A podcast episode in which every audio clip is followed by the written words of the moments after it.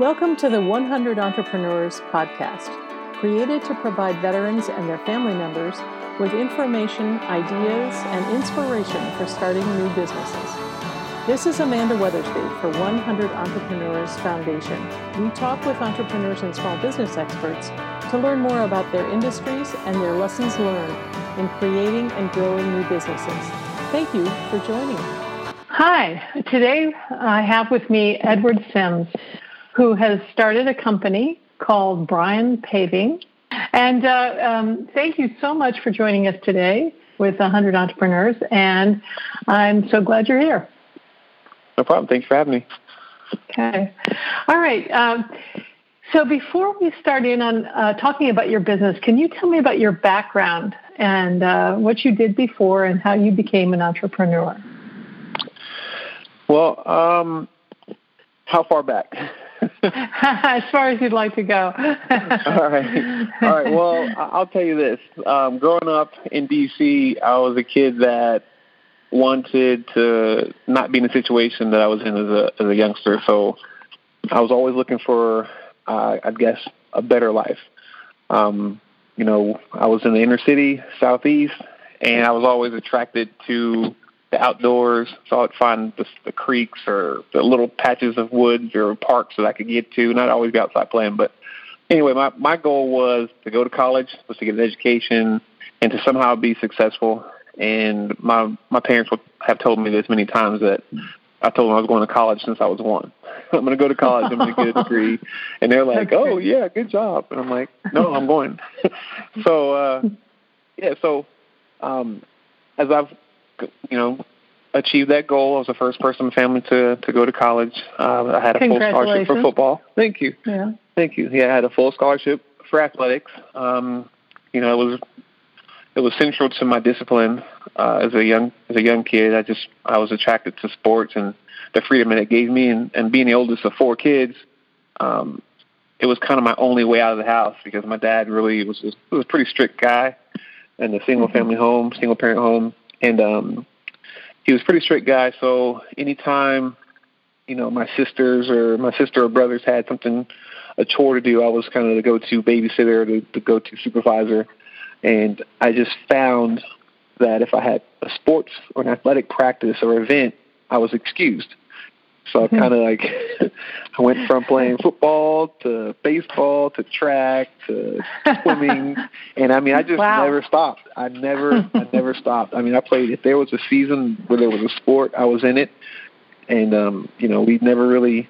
I mean I had coaches that would pay for me because I just was you know so I was so dedicated and and luckily you know I mean now that I see I see this and I kind of learned pretty early in my high school career that I was a gifted athlete.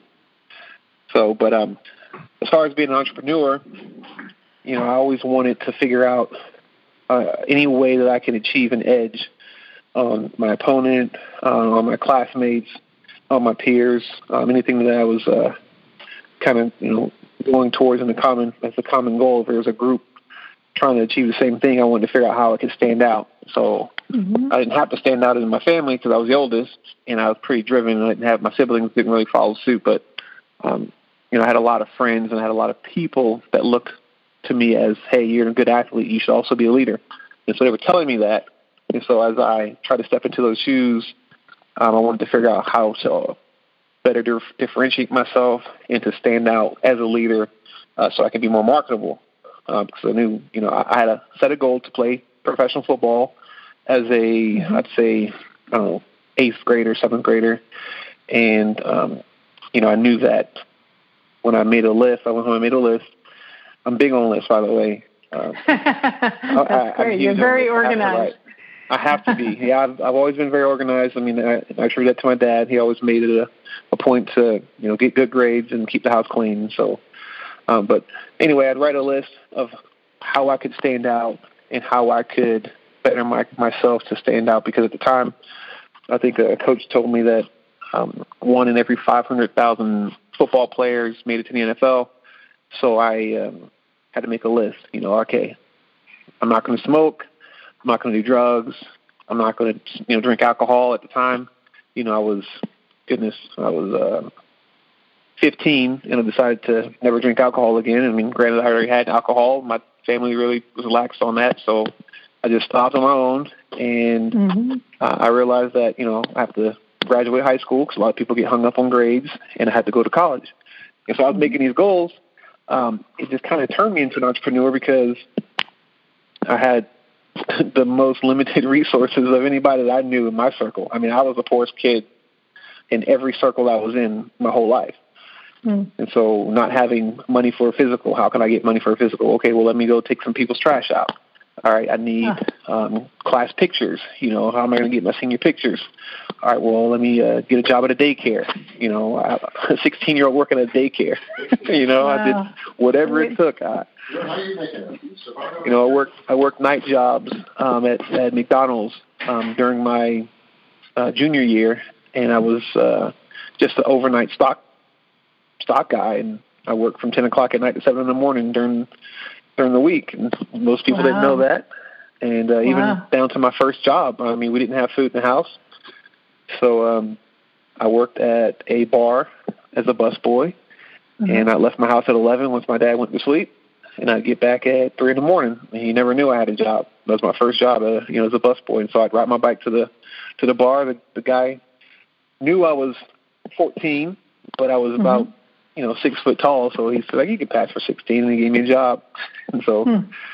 but like I said, as I and, as I and did you to, ever sleep? I did sleep, and uh, mm-hmm. uh, you know, believe it or not, you know, I, I did sleep, and um, unfortunately, it, it had to do a lot. I had a lot of sleep in, in class. you know, and my teachers they felt for me. and They they understood, you know, but I did my work and I was very attentive, very respectful. Um, but you know, he had to get sleep somewhere. And, and, mm-hmm. and funny thing is that one time I had I went to Penn Relays um, for my track meet, and I just got off of McDonald's, and I went home, and um, my coach was coming to pick me up. Well, I was supposed to be at the school, but you know, from the, I didn't have a ride, so I had to ride my bike or walk. And it was probably about five miles, and I missed my wake up time. And next thing I know, he's now he's knocking on my window, and he didn't know why that's when he found out that I had night job. He's like, Ed, you're killing yourself. You're a high school kid. You're work. You're running on a national team. You, you shouldn't be working at night. So, anyway, but yeah. So, what I did is I tried my best to um, to just stand out because there's a mm-hmm. lot of people who were, you know, athletic or were more intelligent, um, you know, had better grades. But I just felt like I had to to make myself different.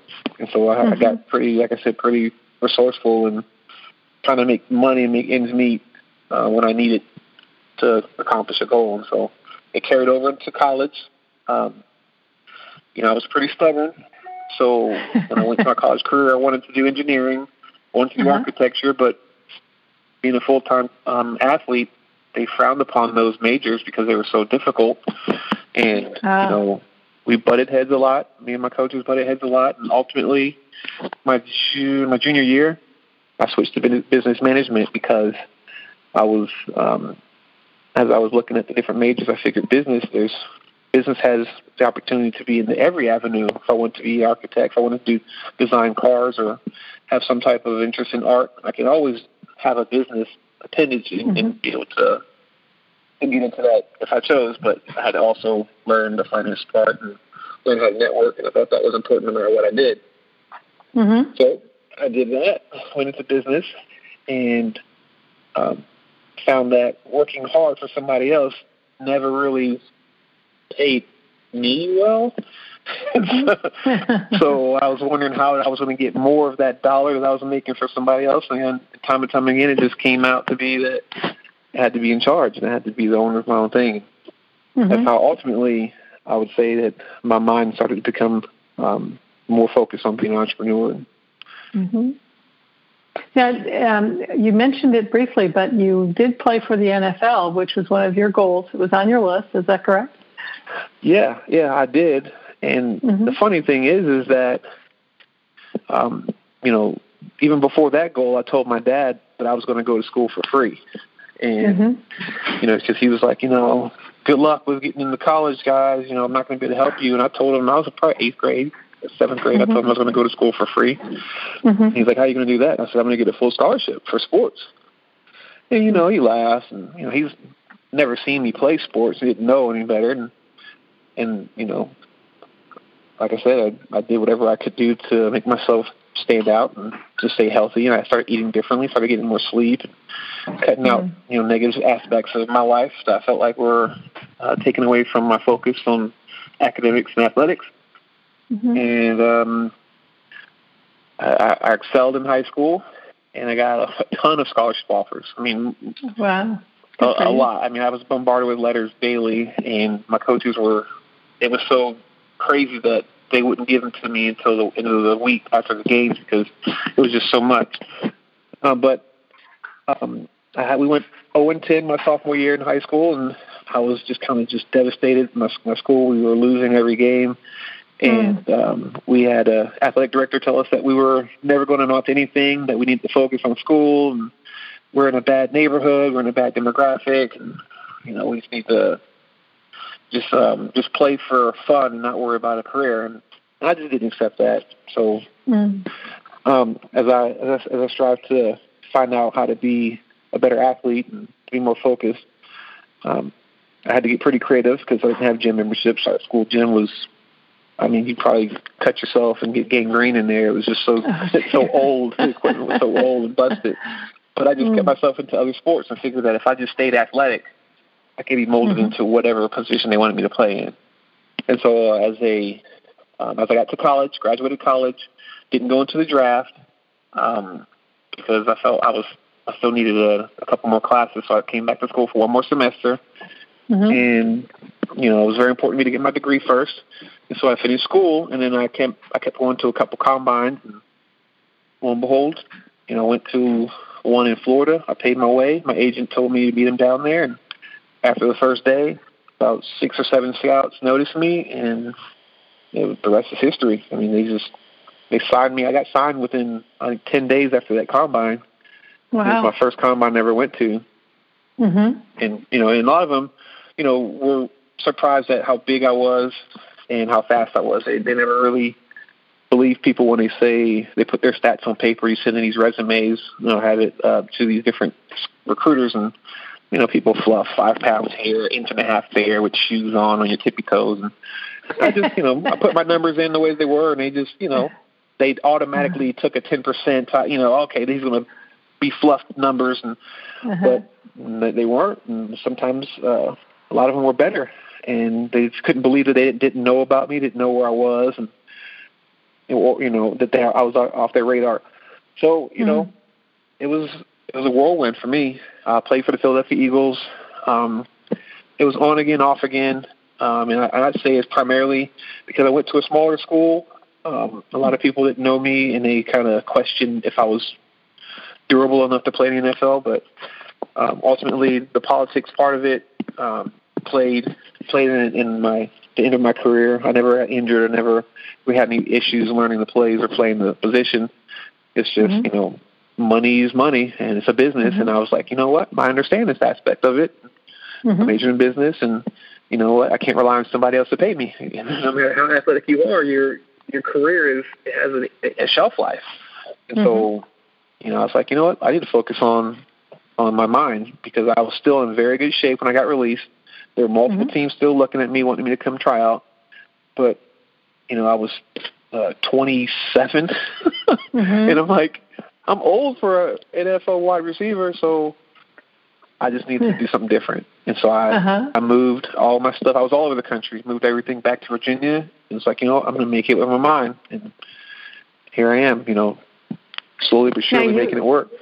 You it's one of one of the things you did was join the military. Is that correct? Yeah, I I did. So I joined the military.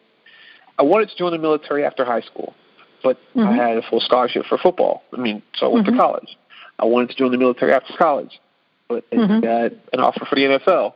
And then I wanted to join the military right after the NFL, but then I was denied because I had so many kids. They're like, "What are you thinking? You you can't join the military with six kids. Oh. You know, there's no way a, a branch will accept you full time." Uh-huh. And uh-huh. I was like, "Well, I didn't know that." So I shuffled around. I coached. I went and looked for jobs for the you know the uh, the police department, Secret Service, mm-hmm. uh, fire departments, and the economy was terrible, so nobody was hiring. So I coached for my local high school, and I, I did some substitute teaching, mm-hmm. and uh, I coached football and track. Um, but then, you know, I found out about the National Guard and the reserves, mm-hmm. and at 32 years old, I was by far the oldest person that I've seen at basic training. Um, uh-huh. I joined the military, and everybody thought oh. I was crazy. Even my uh, drill instructors, they're like, "You're crazy." well, that's amazing. Good for you. Great. Great. And then and then um, uh, you have uh, aside from doing uh, super secret things for the military, you were also uh, learning the aspects of the construction business along the way, correct? Yeah, yeah. So um, a year. So once I got out of the NFL, and um, I came back home. I was doing a substitute teaching thing, and I was coaching. And a buddy of mine who had I had done some direct sales and marketing with over the years, just for summer work, had come home and worked with a guy um, that we knew in the area um, from our church, and he uh, he knew of me from sports from high school. And I didn't want to do sales. I had done direct sales and door to door sales for I think four or five years, and I was just I was just tired of working, not knowing what the next day would hold. You know, I was 100% commission, mm-hmm. and it was stressful sometimes. I mean, I was real, I was really good at it, but the company that I worked for was an Inc. 500 company, and I was moving up really fast in the company. They went bankrupt when the market crashed, and mm. so I was out in the street without anything, um, no no real job security. So when my friend, when I moved back to Virginia, my friend said, "Hey, well, you know, I'm doing sales for another company." I'm like, "Oh my gosh!" I was just automatically turned off by the word sales.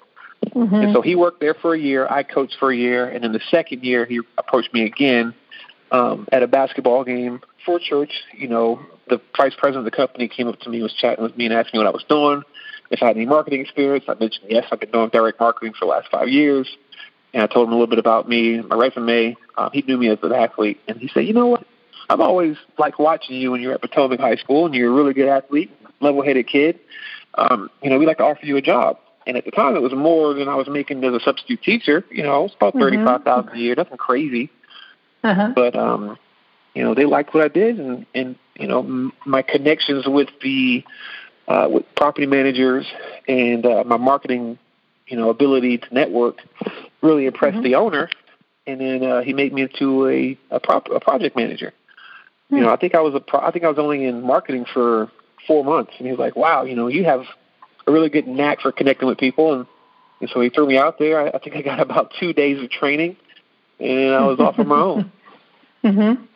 And so, um, you know, I would pick the guys' brains in the office. You know, they've been doing it for 30 years or so, and I'd ask them about the nuts and bolts of you know construction, paving, you know, concrete, and you go on these walks with engineers and not knowing anything they're talking about, but you just keep your mouth shut, stay, sit in the back, and just listen, and take notes, and uh, uh-huh. fake it till you make it. You know, so uh-huh. over time, I just got a little bit better at it, and uh, my portfolio grew to the point to where I knew I was making the owner a pretty good, you know, chunk of change. And as as I grew, um, you know, and the company grew, I wanted more. I had a, I feel like I wasn't really achieving my goals um, for my long term goals as a as a as a dad, as a husband, as a provider for you know different people in my family, and so I just felt like I was kind of just getting into a rut, and I needed something more. I, I was a part of a team, but I wasn't a part of a team that really did anything physical or, or did anything that stood for a greater good. So I, I I kept searching, and that's pretty much what took me to the military because I had to. I was about three years into the company, and I, I left for the military for a year. Mm-hmm. Mm-hmm. So you know, everybody thought I was crazy then too. Was making you know six figures, and here I'm going to leave for a year to make thirty five thousand dollars. Mm-hmm. And and yeah, you just got to you just got to suck it up and do it. Sometimes pull the trigger. Yeah. Wow. Well, that's great. And so, uh, and so, how did that you segue, or maybe it's called pivot now? How did you pivot uh, down to the point where you were opening up your own business? Um, well, I, it's it's kind of it's kind of funny because I really didn't have a desire to open my own business at the time. Uh, the owner and I had a, an agreement that after a few years, of hitting the marks that I was hitting, he may have given me a little bit more responsibility, maybe a regional trainer, maybe a recruiting manager, um, mm-hmm. because I felt like I was underutilized, and I was the only one in the office who had a college degree. Um, I was the youngest one in the office, or second youngest. Um, mm-hmm. But you know, at, at five years in the in the in the company, and you know, with the type of clients that I had, I mean, when I left for a year, the the portfolio that I had, I mean, I, I mean, they were calling my cell phone when I was at basic. They were calling my cell phone when I was at tech school, saying, "When are you going to get back? I'm not doing any work with this company until you come back." And so, I mean, that really proved to me that I was doing something right. But um, ultimately, the reason why I got into wanting to do it for myself um, is twofold. I mean, one is that I had a huge contract that fell through uh, because you know, it was it was uh, like a six million dollar contract that I was working as a project manager. I knew what I was making the owner. I mean, he's going to make you know three million. I was going to make maybe two hundred thousand in commission, and because he got another deal with VDOT last minute, he was no longer interested in my job, and he just totally just stopped. I mean, we were in the beginning phases of it. We were actually doing work, mm. and he just stopped working. He just stopped, pulled the crews, stopped showing up to my jobs, bumped me from the schedule and I was just like, how am I going to save face and, and talk to this company and, and save it because I know that he doesn't want to do it. Mm-hmm. And I went in to talk to them and tell them, hey, this is what it is. And they're like, well, why don't you start your own company? You know, we're dealing with mm-hmm. you directly anyway. Uh, we'd much rather work with you. And they put the bug in my ear, and I was like, well, I don't know the first place to start. And they started getting me in line with some other people. And, and um, meanwhile, I'm finishing up my portfolio with the, the previous company – and a pro a a foreman had left six months prior, and he loved doing my jobs because he really liked the you know the details I put into my my folders. You know, I'd mark the jobs. Property managers knew what to expect. Tow trucks were there. Just you know the whole nine. And so he liked doing my jobs when he worked for me at the same company. But when he left, the same deal. He was a primary sub for that for the company, and we worked together very well until his investor pulled and he said, you know, I had a big job on the schedule. And He said he couldn't get to it. This is three days before his job was supposed to go in. I had notices out for maybe 30 days, you know, updating my clients, updating the residents. And then when the investor pulled funding from him and pulled the equipment from him, um, he was kind of a rock and a hard place. And we were already booked out for the rest of the summer at my company. And so mm-hmm. he said, hey, is there any way you can help me? I was like, well, how am I supposed to help you? And he said, I need to, I need to get a Bobcat. I'm like, well, get a Bobcat. He's like, I don't have credit. And so one thing led to another. And honestly, I was starting Sims Construction. I was starting Tri-State Paving for myself. Mm-hmm. But I put that on hold because he already had a company up. I need to get my job in the ground. I helped him get a trailer. I helped him get a Bobcat. And over time, it just kind of rolled into this, hey, you know, I have a lot of equipment in my name that you're operating Mm-hmm. I don't own any of it. Why don't I own any part of this company? And so mm-hmm. you're like, hey, fifty fifty. And then so that's where it started. And that's where Brian's wow. Originated because he was already going and going forward. He was didn't know anything about business. He just knew how to do um, the job. He knew how to operate mm-hmm. the equipment. Didn't know how to spec. Didn't know how to sell. Didn't know how to you know price. And so just from there, we were good friends. You know, previously for the past you know five years and it just mm-hmm. turned into me doing a favor for him. Turned into, hey, wow, I own all this equipment, and hey, I might want to cover my end of the deal and at least have ownership of the company as well. And mm-hmm. he was like, no problem. And Brian's Paving is not my name. I'm not Brian, and his name isn't even Brian, but it's a son of his uh-huh. Uh-huh. who lives, you know, out of the country that he just wants to keep on his mind, and so that's why he didn't the company Brian's. So gotcha. here I am today. Gotcha. So you, so you started a business with a business partner. I mean, you you you merged the the opportunity that you had uncovered uh, with mm-hmm. another one, guy, and and now you have a business partner, and that's uh, so. So, what do you think about having a business partner? Do you think it's a good thing? Um, it is. It is good because I feel like we have a pretty open open dialogue. Uh, we mm-hmm. we trust each other. Um, and as long as you're clear in what you expect, I think that it can work. Uh, we've, mm-hmm. you know, the biggest I'd say the biggest issue is that the level of education is different vastly. I don't think he went to even middle school, and mm-hmm. um, he he's just very street savvy. He understands the, the business. He does he knows things that I would never know just because I've never operated equipment. I don't know how a paver works. I don't know how a milling machine works and what the takeoffs mm-hmm. are. And, but I do know how to read plans and I do know how to price and, and estimate. Mm-hmm. So we we're a good team and we are mm-hmm. really good at what we do. But having a partner and coming into an industry where I was at first just helping him with equipment and he was just going to pay it off and then that was going to be that to hey i now own half of this company and i'm pretty much running it and oh man if i would have done it my way i wouldn't have bought new equipment i would have done this and i would have done that mm-hmm. so mm-hmm. we together we have different um, ways that we would like to do things whereas mm-hmm. in his culture um, they like flashy they want to look good me i want to operate and I want to be able to make money.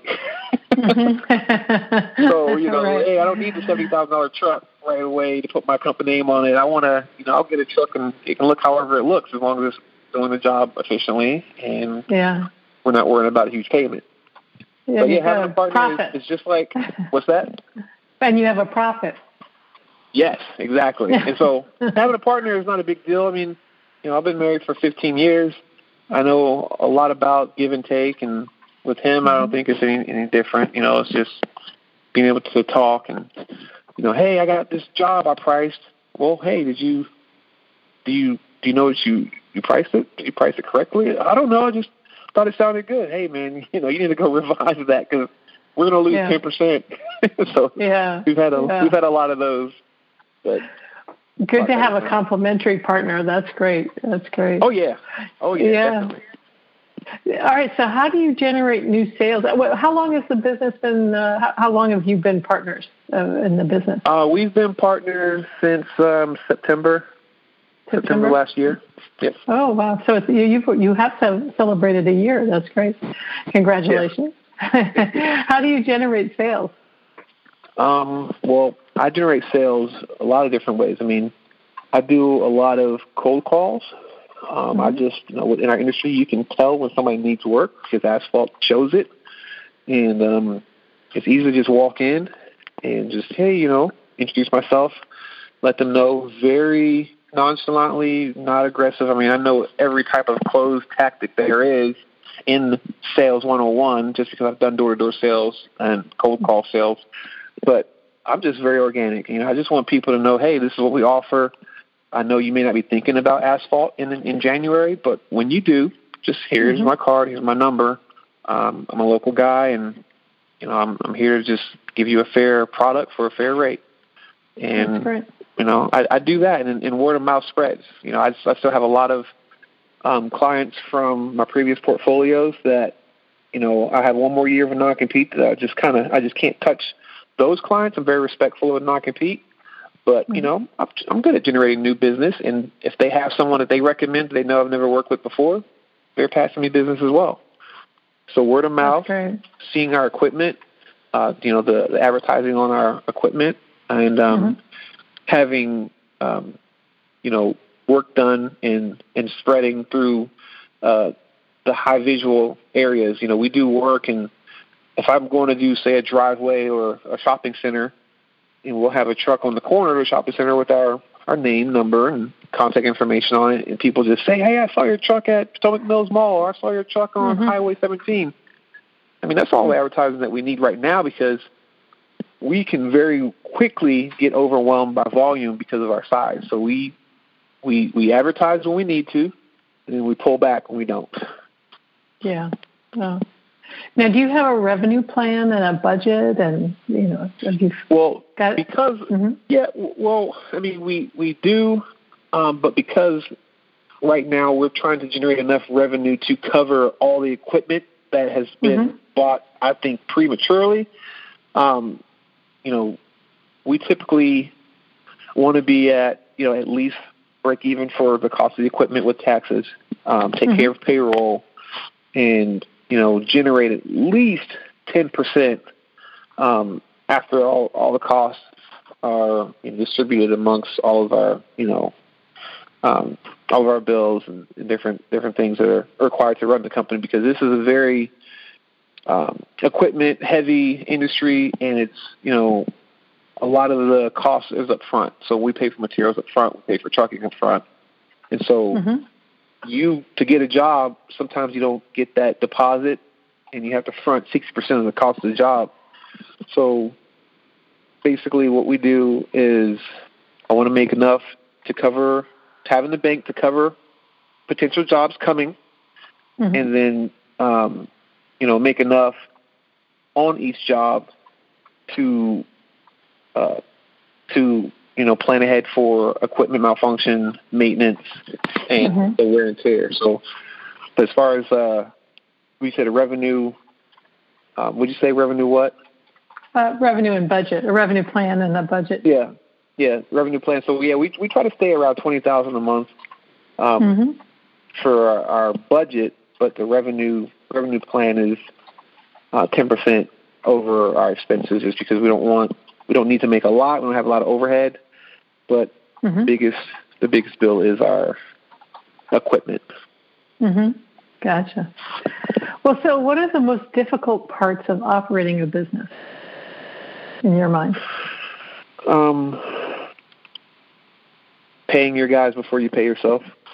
Mm-hmm. I'd say it's the most difficult because when money's tight, you have a hard decision to make. You have to be sure that you keep your crew.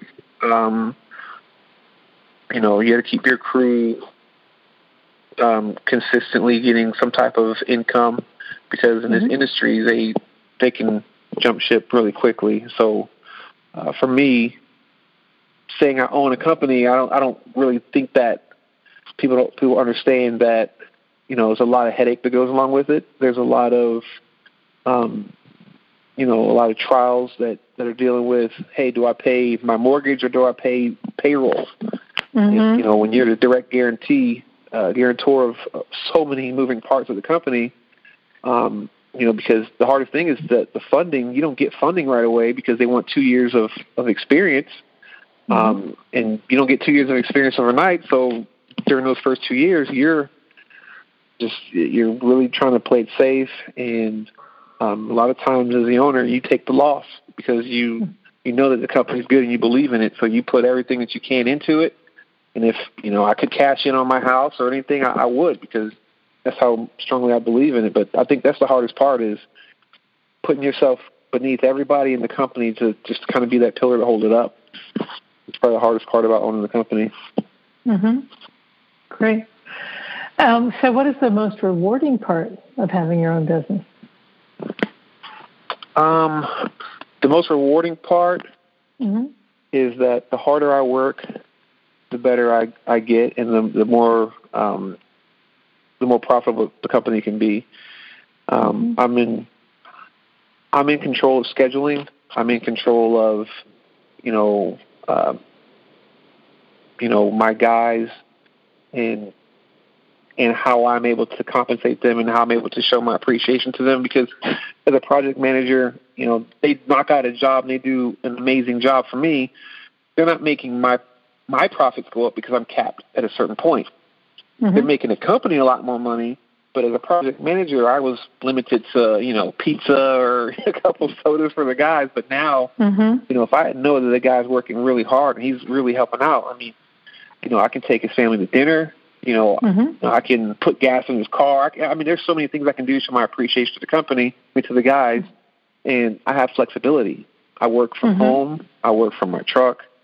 I'm meeting people mm-hmm. like you. You know, mm-hmm. this doesn't happen to project managers. You know, so I I feel like one of the greatest um, you know, blessings and benefits of owning the company is my freedom and the ability to say, "Hey, we'll be there Thursday," and know that somebody's not going to bump me, and I have to yeah. go back tell the customer, "Hey, why can't you make it?" Oh, sorry, you know, I got bumped by the owner.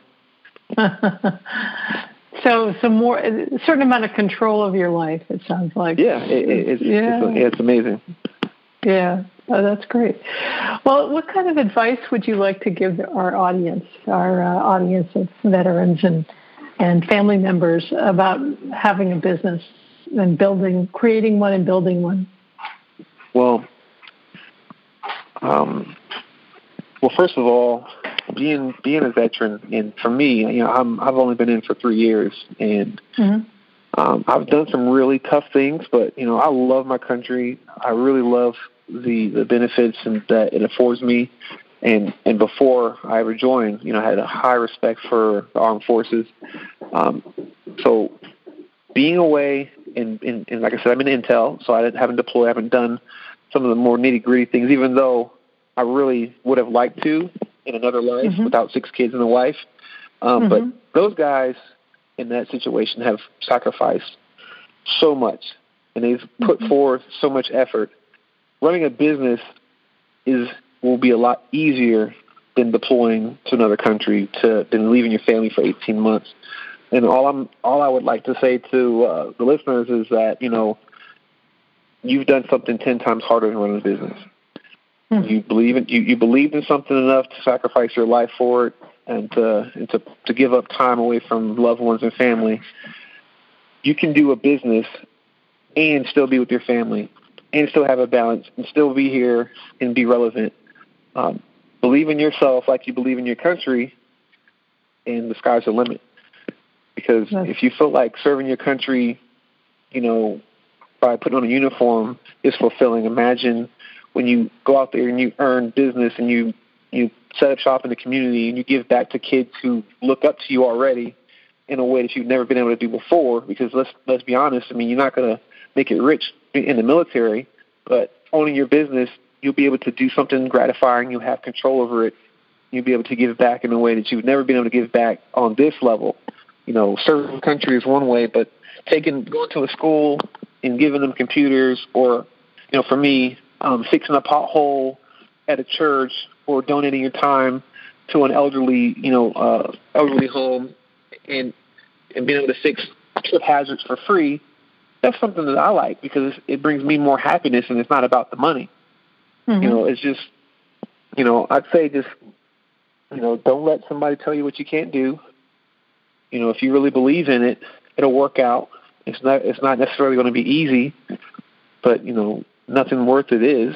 And if it was mm-hmm. easy, you know, everybody would be wearing a uniform. Everybody would be a captain or a corporal or, you know, a general mm-hmm. in the military, and everybody would be joining. You know, but mm-hmm. it's a selective. It's a select person that that is called to serve that serve our country and to do the job that those guys are asked to do. Mm-hmm. There's a certain type of person it takes to run a business. Not everybody can do it, but like I said, if, if they've done basic training and a lot of other uh, skill sets are required to be in, in the armed forces, running a business is right up their alley. And as long as they put that same effort towards it, they'll be successful. That's wonderful. Thank you. That's great. No great advice. Well, Ed, Ed, this has been fantastic, and I really enjoyed uh, getting a chance to talk to you and hearing more about you and your business. And you've had quite a an extraordinary journey. it's really extraordinary, and uh, and I um, really appreciate it. I also uh, wish you the very best in your business, and I and I I can tell it's going to be successful because I I just can tell knowing you. so um, thank you. So so anyway, but thank you so much, and I very much appreciate your talking to us today. No problem. Thank you. All right.